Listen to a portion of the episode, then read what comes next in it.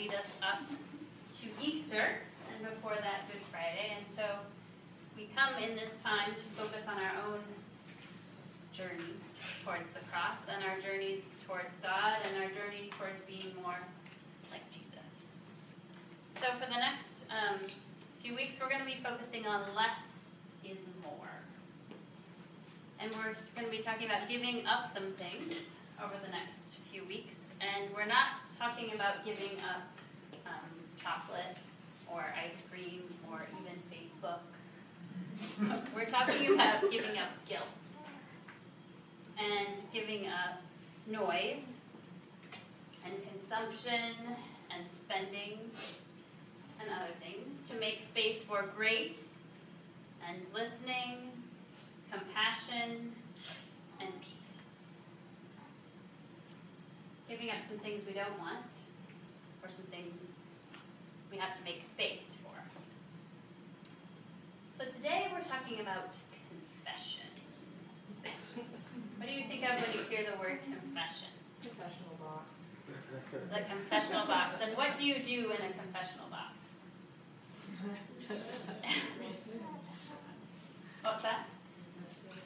Confess your sins. How often should you go to the confessional? Every time you sin. Every time. Whoa, maybe it's best if you just don't if you don't leave. So there's a regularity of the sinning that you're doing, right? That needs to be confessed in a certain way, in a certain place, in a certain time. That's not what I'm talking about. Um, and, but I am talking about acknowledging to ourselves things that we long to keep hidden and letting go of the guilt that those keeping those things hidden creates and making space for the forgiveness that God is there to offer us already.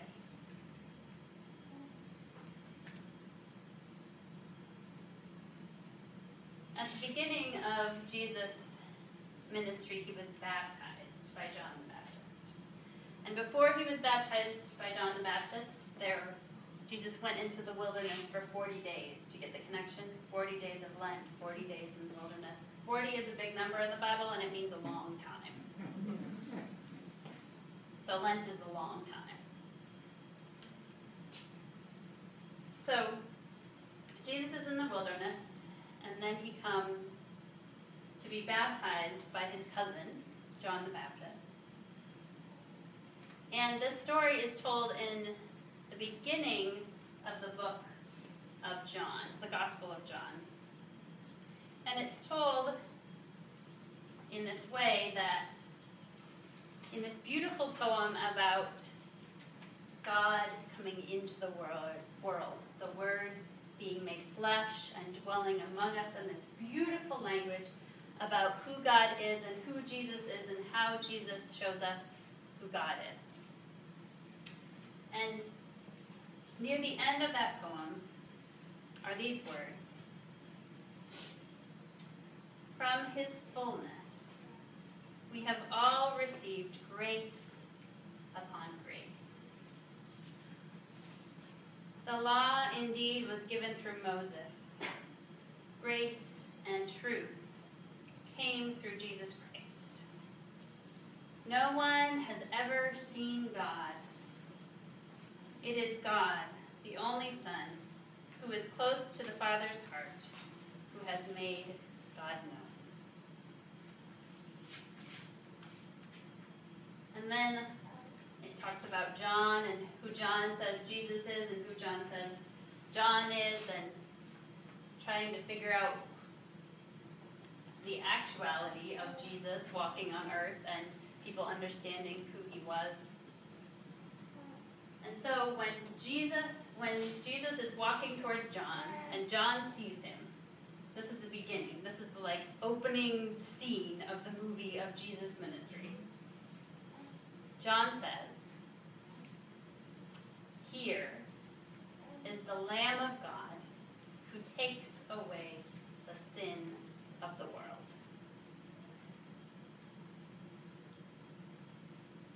If you've heard those words a lot of times and you've thought about the depth of their meaning, they're pretty profound. And if you haven't heard those words before, they're pretty weird. The Lamb of God who takes away the sin of the world. That's who Jesus is. Now, we're not going to talk about the eschatological idea of Jesus and the world and the redemption of the world and how everything in creation was changed in the cross and in the resurrection. That's all good.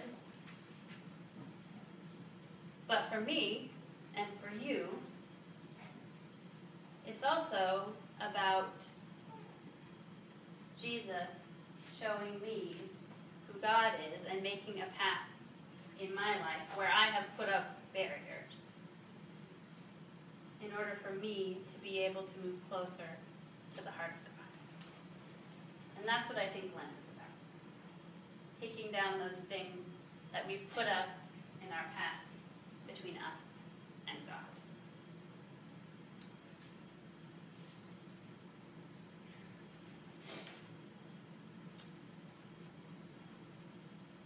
I have thought a lot about what sin is.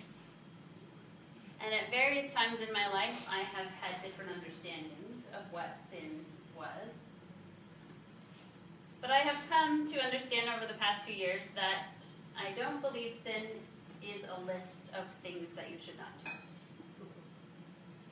And I don't believe that I haven't sinned necessarily if I haven't even done anything on those on that list. Because sin is not as simple as that, or sin is more complicated than that, whichever way you want to look at it.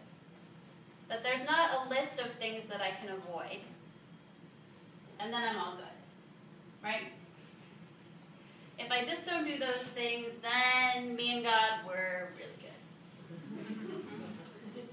but maybe if I do this other thing, then actually me and God were not actually that good because I kind of built a wall there. Maybe because I feel guilty about something else. Sin is anything that I do or you do that stands between us and God. Something that keeps us further away rather than drawing us closer. And the things that separate us are not just about the thing that we did or the thing that we didn't do. But sometimes it becomes more about the guilt that we have about the thing that we did or we didn't do. Because sometimes those things that we did or we didn't do might have been significant at the time, but you know, after years of thinking about that thing that we did or we didn't do, it becomes bigger. Hmm. And it becomes a much bigger barrier between me and God because I'm still holding on to that thing.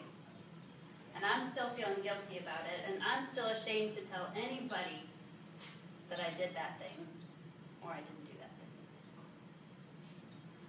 And that is a larger barrier between me and God than that thing that I did. And sometimes those things that we did or didn't do, and that guilt that we carry lead us to do more things that we have guilt and shame about because we're trying to cover up that thing that we didn't do or we did do. And so we guilt this bigger barrier between us and God, and it all starts out with this little tiny thing that we did or we didn't do, and then the shame and guilt we have about that thing. God loves us even when we do that thing or we don't do that thing. And we're the ones who give that guilt and shame power when we create the barrier between us and God over it.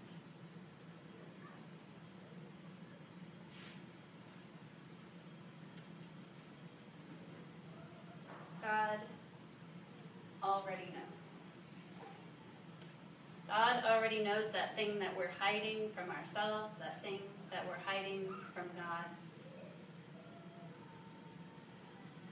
And so it's us that we're really hiding it from, that thing that we put in that back corner over there that we don't really want to get out because we actually articulated that thing that had happened, then we think it would be bigger than it is. But in actuality, most of the time it makes it smaller than it actually was. And it loses its power over us, no matter what it was, when we name it before God and before ourselves. And maybe before someone else if we need that.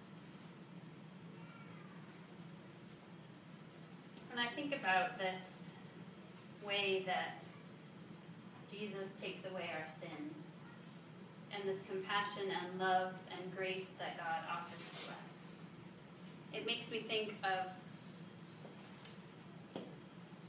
this image that Jesus, this way that Jesus described himself.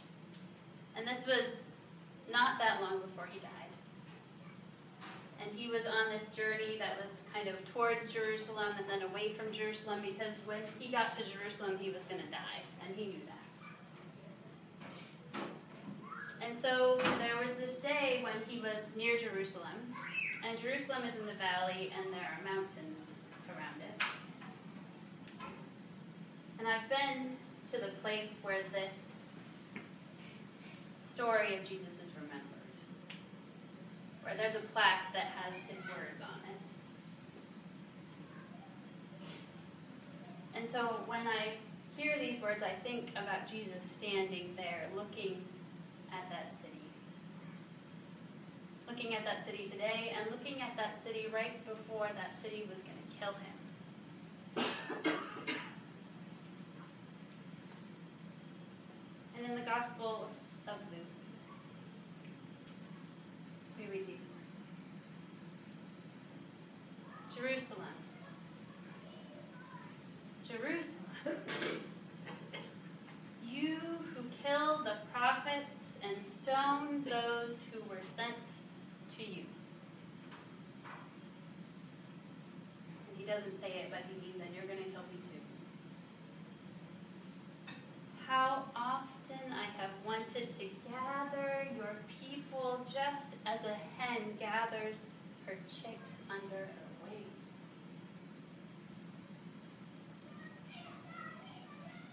But you didn't want that. Jesus is saying to the people who are going to kill him, I want to embrace you with grace.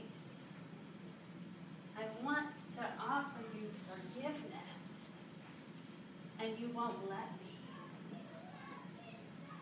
And if Jesus can say that to the people who are going to kill him,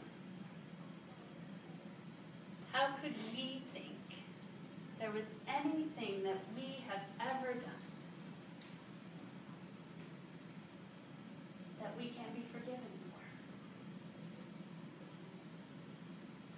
That there's nothing we couldn't confess?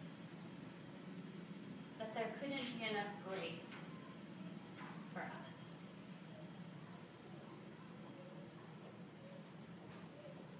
It's an amazing, amazing image that Jesus draws of himself as a mother hen who gathers her chicks under her wings. To just imagine that love and warmth and shelter that Jesus wants to offer to all of those people, to all of us.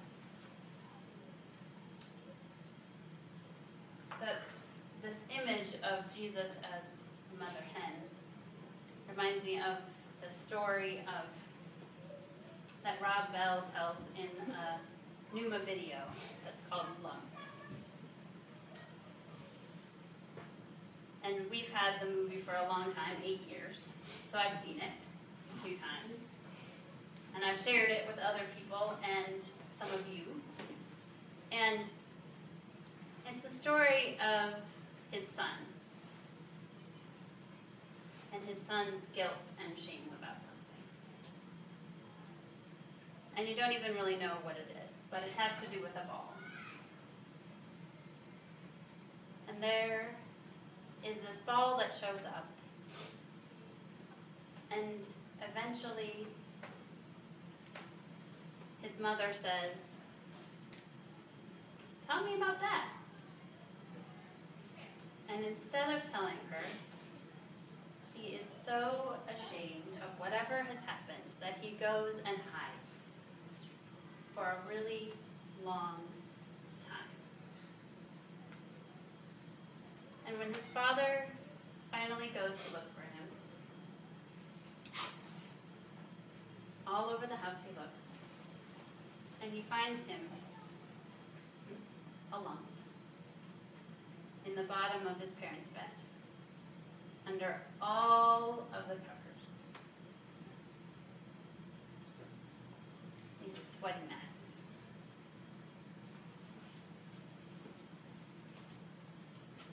And so he goes over to the bed and he uncovers his son. And he knows that there are things that will have to be done and apologies made and ball needs to go back to wherever it belongs. And there has been wrong. But he sits on the edge of that bed. And he says to his son, There's nothing you could ever do to make me love you less. There's nothing you could ever do to make me love you less. And his son gets up from where he is, hiding under those covers, and wraps his arms around his father and plants his head in the middle of his chest, and he cries and he sobs, and he is so ashamed and so guilty from this thing that he's done. And his father just continues to say, Do you know? Believe me that there's nothing you could ever do to make me love you less? Nothing. Nothing you could ever do to make me love you less.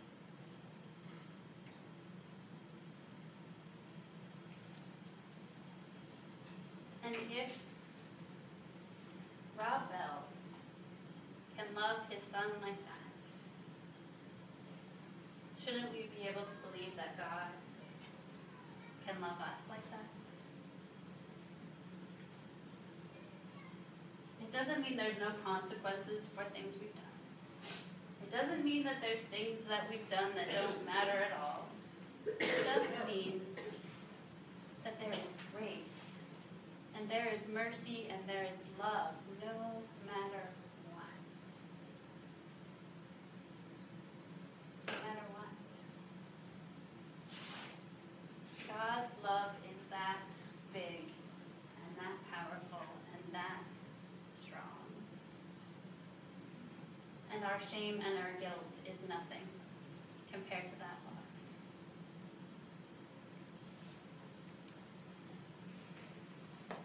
So I invite you, if you feel the need to confess, not right now, except to yourself or to God, but to think about what it is that needs to be said out loud, maybe in the privacy of your room,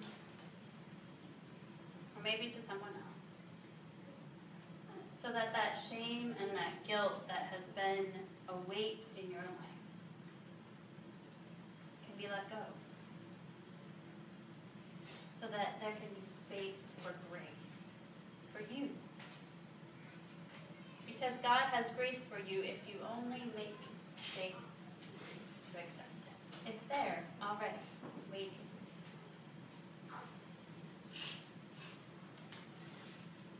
making space for grace is something we've been trying to do. Something we're going to continue to do for ourselves. But as we do it, we find ways to share grace with other people, and we've been working on this. Making space for grace in Portland and in Maine and beyond. These um, pictures show you where um, there has been space for grace made, some places in our world. And what's really um, great for me is to think like how somebody reads that. When they read that phrase, "make space for grace," does what does it? Does that speak to them like, oh, I should make space for grace for other people? I should make space for grace for myself. Somebody made space for grace for me. Now that's a quick photo, I would say. I think this was a part of the tip.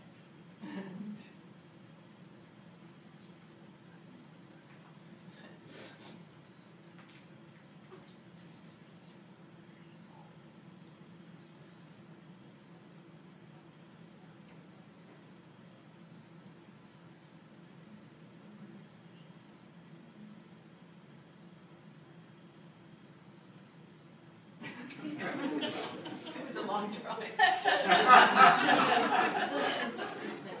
You'll never know who took that picture.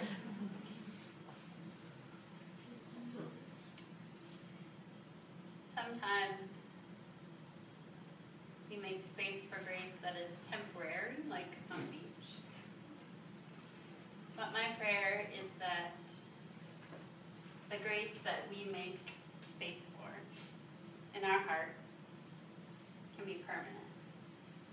So those things that we've been carrying around, that guilt and that shame, can be go. And the grace that God is offering us can have permanent resonance